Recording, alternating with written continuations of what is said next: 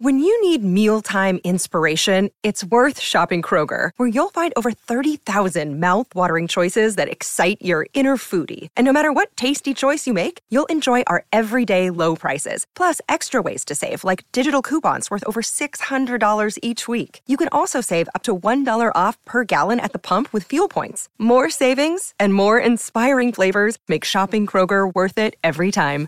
Kroger, fresh for everyone. Fuel restrictions apply.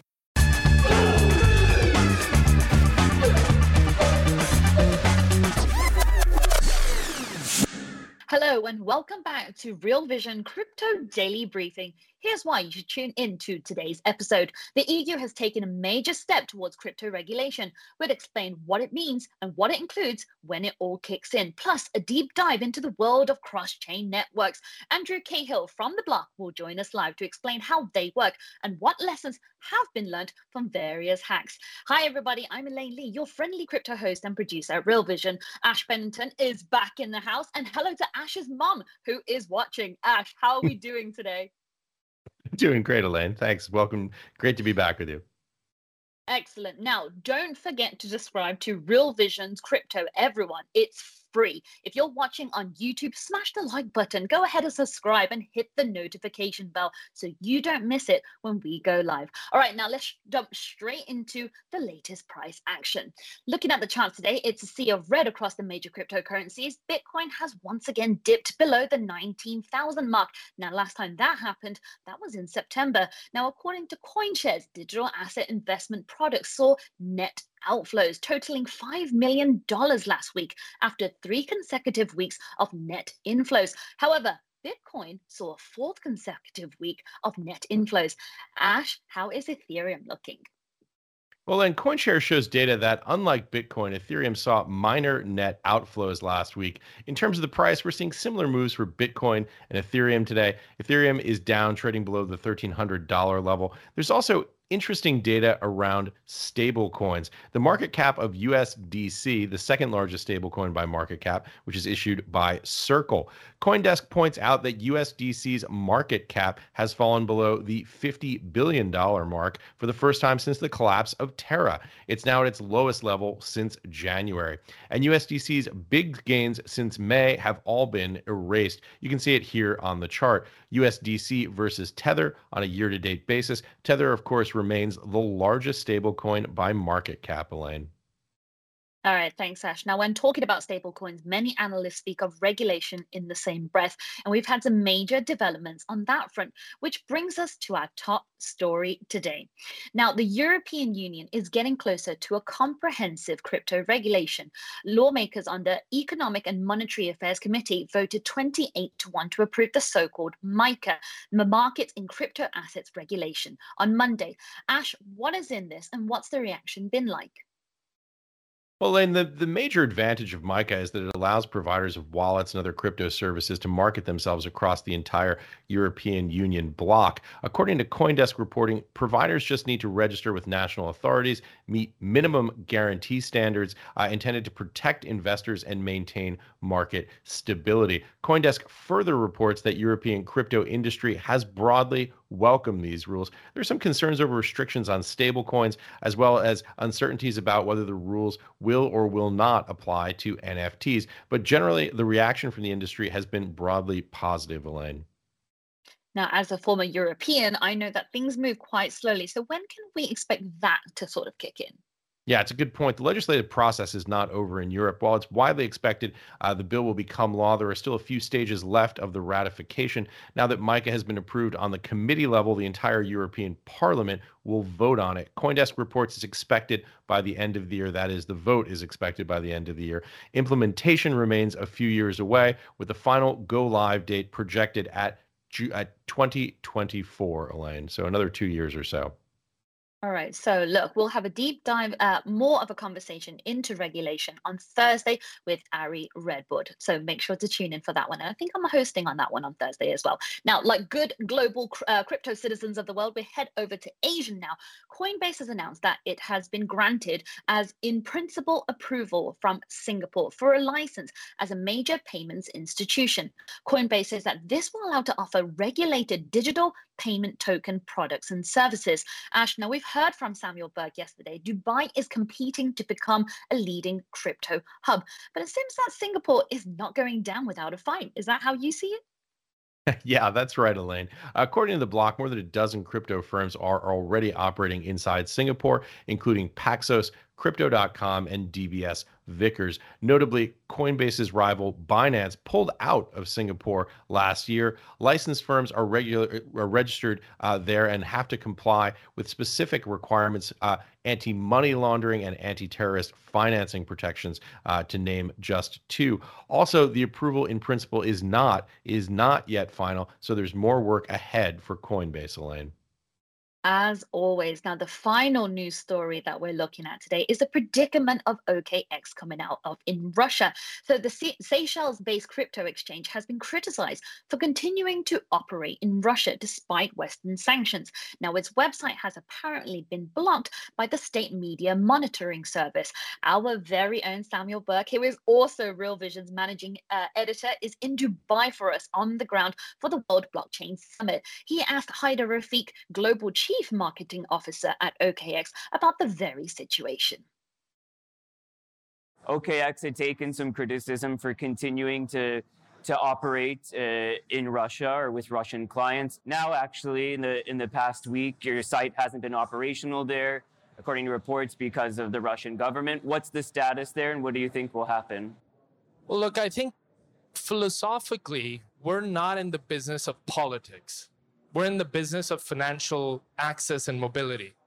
Uh, it's not for us to decide which people in which part of the world get to access these things and not. I think we can all agree healthcare should be universal.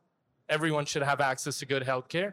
Everyone should have access to communications. You should be able to connect with your family, friends, and peers. And then, just in the same way, I think everyone should have financial access everywhere. So it's not for us to decide whether we block Russia or not. Now, in the, specifically the Russia case, for us, our applications on Android and uh, Apple App Store are functional. People's funds are safe. I can tell you this that we are working with the prosecutor's office and we're trying to figure out what really happened, what uh, led them to block our domain. Uh, we haven't received any notice, but what I can tell you is this week our legal teams, our compliance teams are working with the uh, local Russian authorities to try and figure out. We always try and work with the local governments. We take a very common sense approach, and we will continue to service customers in Russia. There's uh, there's no sort of uh, you know appetite for us to block them. Look at our boy Sam. You're rocking out his finest suit on the stage there. Ash, what do you make of this? Uh, you know, Elaine, I don't really know what to make of it, to be honest with you. You know, look, there's obviously an innumerable uh, a, a number of jurisdictions out there. You know, just as an example, if Mongolia or Guyana sanctioned a bank, and you ask me, Ash, what do you make of this? The answer probably would be like, I don't, I don't know, I don't have a clue. And yet, in the crypto space, when you see uh, Russia, for example, sanctioning OKX, you know, we're expected to have a take on it because there is this sort of global framework in which crypto exists, and and that's the world that we live in, which is obviously incredibly globalized. But there is something uh, on precisely this point that I did find interesting. This is coming out of uh, OKX, and I want to read this quote for you. Quote, we do not recommend using a VPN when accessing OKX, as this will trigger our risk controls and can lead to a ban of our account. This is really an interesting point here. If you're not able to access uh, exchanges via VPN, it really does, uh, I think, in some ways, sort of cut down on the international access use case, at least at the exchange level, at least using current technologies. It's an interesting point, something people should bear in mind, particularly if they're interacting uh, with exchanges in a jurisdiction where there is a potential sanctions issue, Elaine. Yeah, look, don't don't mess with the beast if you know it's not tamed, right? Well, Ash, that's it for today's news. I'm going to hand it over to you for your interview with Andrew, and of course, I'll be back here with the key takeaways at the end. I'll see you soon. I'll see you both soon. Thanks, Elaine. We're joined now by Andrew Cahill, Research Director for Reports at the Block. Welcome to the show, Andrew. How you doing, Ash? Happy to be here. Well, it's great to have you back. Andrew, big report out from the block about an incredibly hot topic right now interoperability networks infrastructure for the multi chain future. That's the title of the report. Andrew, why this report and why now? Yeah, you know, I think look, looking at the market, um, probably the biggest thing over the past year that that happened, I think, was kind of in the layer one space. We wrote a report about it um, probably about a year and a half ago, where we saw a bunch of different chains launching um, that really gained some material adoption. So this, uh, you know, the world where all users and applications reside on one blockchain has kind of like gone away. And at this point, it's pretty evident um, that there are going to be multiple blockchains, love it or hate it. Um, but for the foreseeable future, that's that's going to be uh, the state of the market, and and we're going to need solutions that let people move, you know, value and information between these different networks in a pretty right. seamless way, right? Because this is it all comes back to user experience. Um, you know. Andrew, so I was reading through this report this morning. It's a thick report. I think it's over 65 pages long. We've done something really cool here on Real Vision for this show. You've picked five of the top graphics, five of the top charts. Walk us through those and walk us through this report. Sure. Yeah. So I think that the most logical starting point here is just to kind of try and quantify um, this rate, this rise of these many blockchains. Um, so if you look at this first graphic here, we kind of plot out how around 2015, Ethereum was really the only kind of blockchain network that allowed you to do a bunch of different things. So you can do payments on it, you can do exchanges, you can do lending. Recently, we've seen you can do NFTs. Um, but then there's been kind of like three separate waves of, of new chains launching, and with each one, we've seen kind of more and more traction. So this chart really just shows how if you look at the native tokens of these networks, uh, the aggregate value has just increased, um, you know, by by a lot, right? So I think on the left side, this says about $60 million to the market cap of Ethereum in 2015. Now, if you look at all these platforms, it's around 315 billion. Um, and this is just does not include, you know, like we came on before and talked about layer two networks, and there's also a bunch of other layer one networks that have yet to launch. So I don't know if you heard about like Aptos and Sui, but they're two kind of projects that were spun out of this Facebook Diem project that have generated a lot of buzz and and, and raised yeah. a lot of money. So I think this the first point to make is that there are a lot of chains and there will probably be more blockchains. Yeah, and just the the past growth over a seven year time horizon, pretty significant, adding you know hundreds of billions of dollars in total aggregate market capitalization or network value. It's been an impressive trajectory. Absolutely, yeah and, and even if you look at uh, prices today where they're at, they're obviously down tremendously, but the amount of, of value that was created in this layer one space has really been right. pretty incredible. Let's move on to the next chart. Secular trends, more crypto assets. Walk us through what we're looking at right here, Andrew. Yeah, so I think just kind of in tandem with that first part is that not only do you have you know more blockchains uh, that have launched, you also have more assets that are being issued on these blockchains, right? So this chart provides a pretty simple comparison. So the bars represent um, just the number of raw crypto assets that are tracked by CoinMarketCap.com. It's a data provider. And then the right axis, that line chart shows the total crypto market cap. And the biggest takeaway is pretty much that bull or bear, every year the number of crypto assets has gone up. And right. 2022 is a good example because the market's been so terrible and we've seen them more than double the number of and the, just to know, these are like fungible crypto assets, right? So at the time of writing the report, there were also about 36 billion NFTs was kind of the number that um, we had. So just a secular trend that you don't want to bet against is that not only are there going to be more chains, there's going to be more assets, and we don't even know what kind of assets could eventually kind of be tokenized on these different chains. Right. Um, so, Andrew, just looking at this chart with you here, I mean, a couple of striking points. First, uh, that that number in the upper right-hand corner that you see, twenty thousand plus uh, different types of crypto assets in 2022. If you look at the way those, uh, if you look at the way those bars rise, that looks to me like an exponential curve, increasing at an increasing rate. Uh, you see that very clearly when you start out back in 2013 at 67 and marching up to 20,000 here. The other interesting point about this is the number of assets only rises, but of course, the total valuation of those assets, uh, which I think is the pink line there on this chart, obviously declines. That's a reflection of what we see right now in crypto winter. Talk a little bit about that relationship between the number of assets versus market cap and what you get from this chart in terms of your takeaways.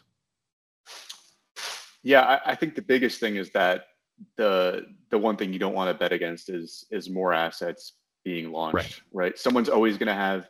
It could be an incredibly like innovative uh, invention that needs a token. It could be a project that doesn't need a token at all. But people are going to launch them, and they're going to be on a bunch of different chains, and that's kind of irrespective of of what price is doing. I think obviously when prices are good, there's a lot more interest in general. Like if you look at DeFi metrics and what have you, like all the numbers are up when prices are up, kind of. But this is one interesting kind of data point where, um, like you can see in 2021, the crypto market cap we had here around like what is that, two and a half trillion, down to around one, um, and we've still seen the number of of assets on CoinMarketCap, you know, more than double. Um, right.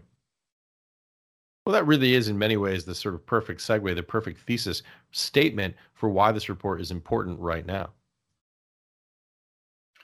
Absolutely, yeah. Um, so I think all, all of this is coming to a head, and um, we're starting to see a lot of innovation at, at, at, the base layer of the tech stack, right? Where you have all these different chains that are that are actually trying to do different things. I think in the earlier days, you saw a lot of you know copy paste jobs that were done somewhat sloppily, um, but now you're seeing these teams with you know significant venture backing and also like token market cap like floats that are material right like if you have a liquid market cap uh, of your token that's in the tens of billions of dollars you have a lot more flexibility in terms of what you can do in terms of like incentivizing people to build on your chain or or funding other you know infrastructure picks and shovels around the edges to kind of get people on and off these these platforms um, and i guess the, the next starting point would be to kind of talk about um, just to kind of get it over with with the interoperability story would be all of the the hacks that have taken place. Well, this is an um, incredibly important point, and let's just move on to that next chart here that illustrates precisely that point. Quantifying the tough lessons learned, top blockchain bridge exploits. Obviously, uh, this is about the security incidents we've seen in the space. Some eye-bulging numbers in the rightmost column there. Andrew, walk us through it. Yeah. So um, as you see here, this is, you know, our, our number was that in about the past 18 months, we've seen over $2 billion worth of funds that were misappropriated is probably the right number. So these are funds that are at one point exploited. Some of them have been returned by hackers. Some of them have been instances where like a development organization or a financial backer has stepped in and pretty much made everyone whole. Um, yeah, this is but, the sort of these are two sort of two really interesting points that you make here. Uh, so that are really quite unique to this space, I would say. The first is the idea that people occasionally give these funds back. Uh, they receive something of a bug bounty, I guess, is the polite term for it, for uh, for uh, sort of you know testing the network and finding the exploit. They return the funds. This is something that's to me fascinating about the ethos of the space. Uh, nobody else gives money back when we see uh, theft uh, or exploits in the traditional financial world. And the second point that you bring up is also an interesting one, which is the idea that they're occasionally backstopped by venture capitalists who are attempting to support the value of the network. Tell us a little bit about both of those unusual crypto-specific phenomena. Yeah, so I think I think the first one with people returning the funds is just a very idiosyncratic thing, right? It's going to depend on on the nature of the hack. Um, I think the biggest one was like the Poly network, where someone it was literally one hacker who who stole all like six hundred million dollars and ended up returning it um, right. to the company. With something like Nomad, we've kind of seen a similar uh, phenomenon where um, that one's kind of interesting because that one there are you know they traced it to about like I think 300 separate blockchain addresses that participated in that hack. So they you've seen a fair amount of money like flow back. I think at the time it's right now it's around like 35 million of that 190 that were stolen that have like come back into the bridge. Um, but it's kind of an interesting uh, scenario because you have these trustless technologies, but then at the same right. time, when one of these things gets hacked, there is a legal entity somewhere that is going to work with you know a blockchain analysis firm to try and get this money back, and they're also going to contact law enforcement, right? So um, there are like a lot of different moving parts, um, and it's kind of interesting to see that these white hats giving the money back has been such a, a big um, a big phenomenon. Yeah, the the white hat phenomenon is just a fascinating one. Is as you say, idiosyncratic, incredibly specific to this space. We should point out, I believe the exploits listed in millions of dollars there is the total exploits uh, at the time of the hack, and not the total outstanding loss. Meaning, as you say, uh, this idea that the white hats have given some of this money back, that number uh, then can be smaller because of the some of the returned funds. Absolutely, yeah. If you look at something like the Ronin exploit, so like a couple weeks after that happened, um, they announced a pretty big funding round. I think it was about 150 million dollars to kind of make people whole. Um, but it was not really until about I think three months later, in like June 28th, that they actually returned the funds. And while on this chart you see the initial exploit was around 600 million dollars, because prices had gone down so much between the hack and then uh, it was only about like 200 million 250 million dollars that they had to return in terms of like the native units of the actual currencies in question. So there's a lot of moving parts uh, to all yeah, this and talk, talking of which, if you're if you're following this, you're relatively new to the space and you're getting a little bit lost in the weeds, trying to figure out the link between what we've been talking about to the security exploits. The idea here is that this is a significant challenge in the space, how to securely transfer assets across chain. As you can see here, uh, looking at this table, obviously some significant losses, hundreds of millions of dollars in bridge exploits. The idea is that this report is about the technologies intended to solve precisely this challenge. Absolutely, yeah. And I, I don't think we have a chart included here, but I encourage folks to read the report because we did before presenting this chart kind of lay out um, pretty much like five different security mechanisms that underpin all of these like interoperability networks. So if you're trying to move information value from one blockchain to another, there are pretty much five different ways um, that that is operationalized, which plays into like these risks, right? So if you look at these hacks, some of them you can trace back to like, oh, this mechanism that was in place was pretty primitive and it was very centralized and someone was able to kind of exploit that in other cases you've seen which has kind of been more pro- prominent is that um, when the actual technology was deployed there was a vulnerability in it that was um, exploited that's independent of kind of those more fundamental security assumptions underpinning it um, so there's a lot of audits going on to kind of prevent that second um, instance which i chatted about but it is still kind of one of those like lingering unknowns Let's take a look at our next chart here, sizing up the emerging cross chain economy, cross chain transfer volume in millions of dollars per month. Give us a sense. Obviously, these are some of the technologies that we are talking about here. Uh, what is it that we're looking at? What are the technologies involved, and why do you feel it's significant? Sure. Yeah. So this this this table just shows on a on a monthly basis how much money. So each of these uh, networks connects several different blockchains to another. So in the report, we kind of flagged that it was between five and 50. So something like IBC in here connects 50 individual blockchains. And the numbers in this column pretty much represent how much money on a monthly basis was moving between all these different blockchains in aggregate. So it's kind of like how much it's the size of the cross-chain economy is kind of how we how we phrased it. Um, and right. I think the biggest takeaway that I had putting this data together was like, wow, these numbers are really big, right? If you look at yeah, to, um, to precisely that point, when you scan down there to that last row, total YTD, these are expressed in millions of dollars. So when you see on IBC the number 53,196, is that $53 billion? Yeah. Yeah. That's correct. And there's also a couple um, other ones that are not listed in here that we didn't have time series for. So among those are like multi-chain, poly network, um, and Connext, which I'd encourage people to read the report to kind of see those figures. But they've also put up some some very large numbers. Um, the other thing that's just just sort of eyeballing the chart that's interesting is that you see uh, this actually pretty significant decline across the board from January through August. Is that related to a decrease in volume uh, and also a decrease in valuation due uh, to the crypto winter, obviously suppressed price period that we find ourselves in right now, Andrew? Yeah, I, th- I think it's definitely you know somewhat market driven. And I think if there's one event to point to, it's probably the Terra collapse. Um, mm. So if you look in this chart, like after May, it really dropped off across all of these different chains, right? So there was a lot of money moving back and forth um, involved with with everything that happened around the Terra ecosystem, you know? Right. Um, but I think even looking back, like the fact that um, the numbers are this high is is really um, kind of striking. You know, people always think of bridging as like a a one-off of, of people like moving money from one chain to another for one opportunity but clearly i mean 10 billion dollars is is a lot of money to move across chain. Yeah and what this table shows you in the aggregate is when you're getting near the 100 billion dollar mark back of the envelope numbers here this is pretty significant. I mean a tenth of a trillion dollars in value moved uh, in a in a 12 month period, or actually I should say in an eight month period, when we've seen declines in volume, declines in valuations. Pretty pretty striking, isn't it? Absolutely, yeah. And and I think it kind of begs the question looking at this is um, kind of what happens on on the native token side, right? So um, a lot of these networks have yet to launch native tokens.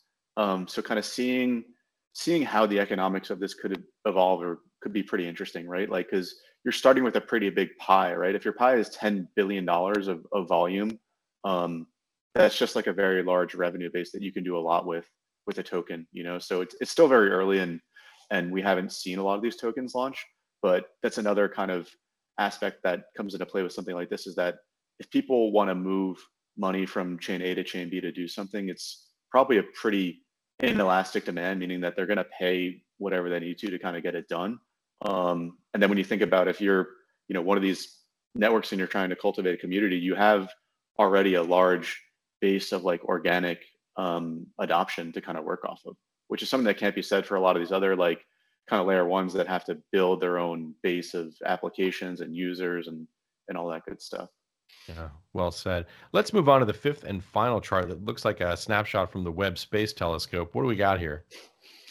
Yeah, sure. So the, these are just two visualizations. Um, on the left is a visualization of Axelar, um, and on the right is is map of zones. And these were just kind of two things that we came across in our research that we thought it would be really interesting for the audience to poke around. I mean, I had a ton of fun looking at these kind of things because you can really see the architecture of the networks, right? So if you look at the chain, the, the diagram on the right, for instance, with uh, Cosmos, you can see that some of these individual chains have emerged as kind of like hubs where they have connections to a bunch of different chains in the space, whereas some of them kind of reside more at the fringes and are connected to all the other chains through a number of connections, right? You can really see how the network is constructed, and you can also kind of see all the different flows between the different chains, which for, for me was like something that's really cool. Like not only can like seeing blockchain data on one chain is is cool in and of itself, but then to look at something like see like, oh wow, here's all this value and information that's flowing between these two,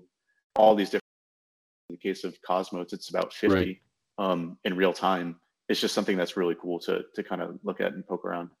Well, you know, it's interesting. Uh, what it really looks like, maybe even more than a space telescope photo, it looks like a network topology map. You've got a, a kind of many to many relationship on the right uh, when you're looking at the Cosmos map of zones. And on the left, and I think that's Axelar, it looks more like a star topology where everything essentially is routed back uh, to the central token or the central protocol. Talk a little bit about the difference between these two visual representations of uh, Cosmos and Axelar.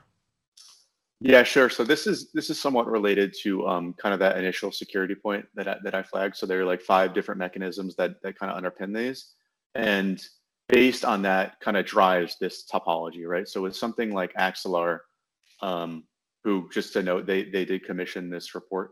Um, with someone like them, uh, they have their own independent blockchain, right? So all messages kind of go in and out of that that one blockchain, and it's kind of backstopped by a similar proof of stake mechanism that you'd see on like Ethereum. So post merge Ethereum, the security of that is very similar to kind of what Axelar uh, uses. Where on the right you see Cosmos, all of these chains have more of like peer-to-peer connections, and that's because the security underpinning these is like we what we deemed internally verified. Um, so the long and short of it is that like the way these Cosmos chains are architected, um, there is kind of like a out of the box solution for them to kind of sync up on a peer-to-peer basis, which is not the case um, with all these different chains that that someone like an Axelar is kind of connecting. Yeah, so we've really dipped down here into the weeds, unpacked the meat of this report. For people uh, who are watching this right now, who may have gotten a little bit lost, give us the big picture overview, your key takeaways from this report that you think folks in the space need to know. Yeah, I think I think the, the biggest one would probably be um, security. Like I think that's an important consideration. All the headlines that have been made around interoperability have been very negative around you know exploits and what have you. But I think as as the data in this report kind of showcases, there are some you know really secular trends in motion. Call it the number of blockchains, the number of crypto assets, and then when you pair that with something like you know 10 billion dollars of, of money moving cross chain on a monthly basis um, there is a certain trend in one way, and that and that trend is you know many blockchains existing and them needing solutions to trans like to transfer money and information across them um, in a way that doesn't introduce a lot more risk, right? Um, and we've seen that many of the ways that it has been done historically have introduced a lot more risk. Yes, indeed. Fascinating visuals, fascinating data, fascinating report. Andrew, this was fantastic. We've got to have you back again. You guys at the block have lots of reports. At Real Vision, we've got lots of shows. We got to do this more often. Awesome. Yeah. Love coming on and, and we're happy. Yeah. We're working on a bunch of other stuff. So, um, yeah. Let's bring Elaine Lee back into the conversation. Elaine. Ash, that was that was top notch geeky freaky stuff. But you know what? Thank God we have the best team out here to break it all down for you. Our boy Marco is in the back to pop, up and drop all these key points from the interview that we just heard. And well, look, this is what we've picked up. So a multi-chain world. This um the first is the idea of a multi-chain world. As Andrew said, in 2015 it was only Ethereum, but since then there's been three waves of different chains launching. Adding to that, the total crypto market cap is growing. Bull or bear, crypto markets have gone up, Andrew says. So it's clear we're moving to multiple chains, whether you love it or you hate it. And this is the most important because the blockchain economy that we're building will require many chains to scale and deliver the best experiences for users. Fingers crossed on that one. Now, moving on to cross-chain risk, we talk about. Let, let me just say real well, quick, you, Elaine, when you say when you say bull bear, the, it, the crypto markets have gone up. You were talking about the number of total tokens. Obviously, the valuations uh, have collapsed. We're off about seventy percent here uh, year to date, or excuse me, from from November 21 high from the peaks in Bitcoin uh, or thereabouts right now. Obviously, we've seen significant price declines. We're talking about the the rise in the number of tokens. Wicked stuff there, Ash. Okay, now picking up, going back to cross-chain risk. The next, the next is cross-chain risk. That's the risk when transferring value and information from one blockchain to another. Now, Andrew walked us through recent bridge exploits, which in the past 18 months has resulted in over two billions dollars lost. Now, Andrew also talked about this interesting phenomenon only in crypto, white hat hackers, where hackers return funds, as you mentioned as well, Ash. And um, the bug bounties and uh, where he mentions bug bounties and backstopping by VCs and the five main causes um, of security issues. And that brings us to the final key takeaway cross chain economy and interoperability protocols. Andrew highlighted just how huge the cross chain economy truly is. We're talking in the tens of billions. The IBC chain alone had 53 billion, and this is including the effects of the Terra collapse. Can you imagine how high the numbers would be without that? This is where we're headed.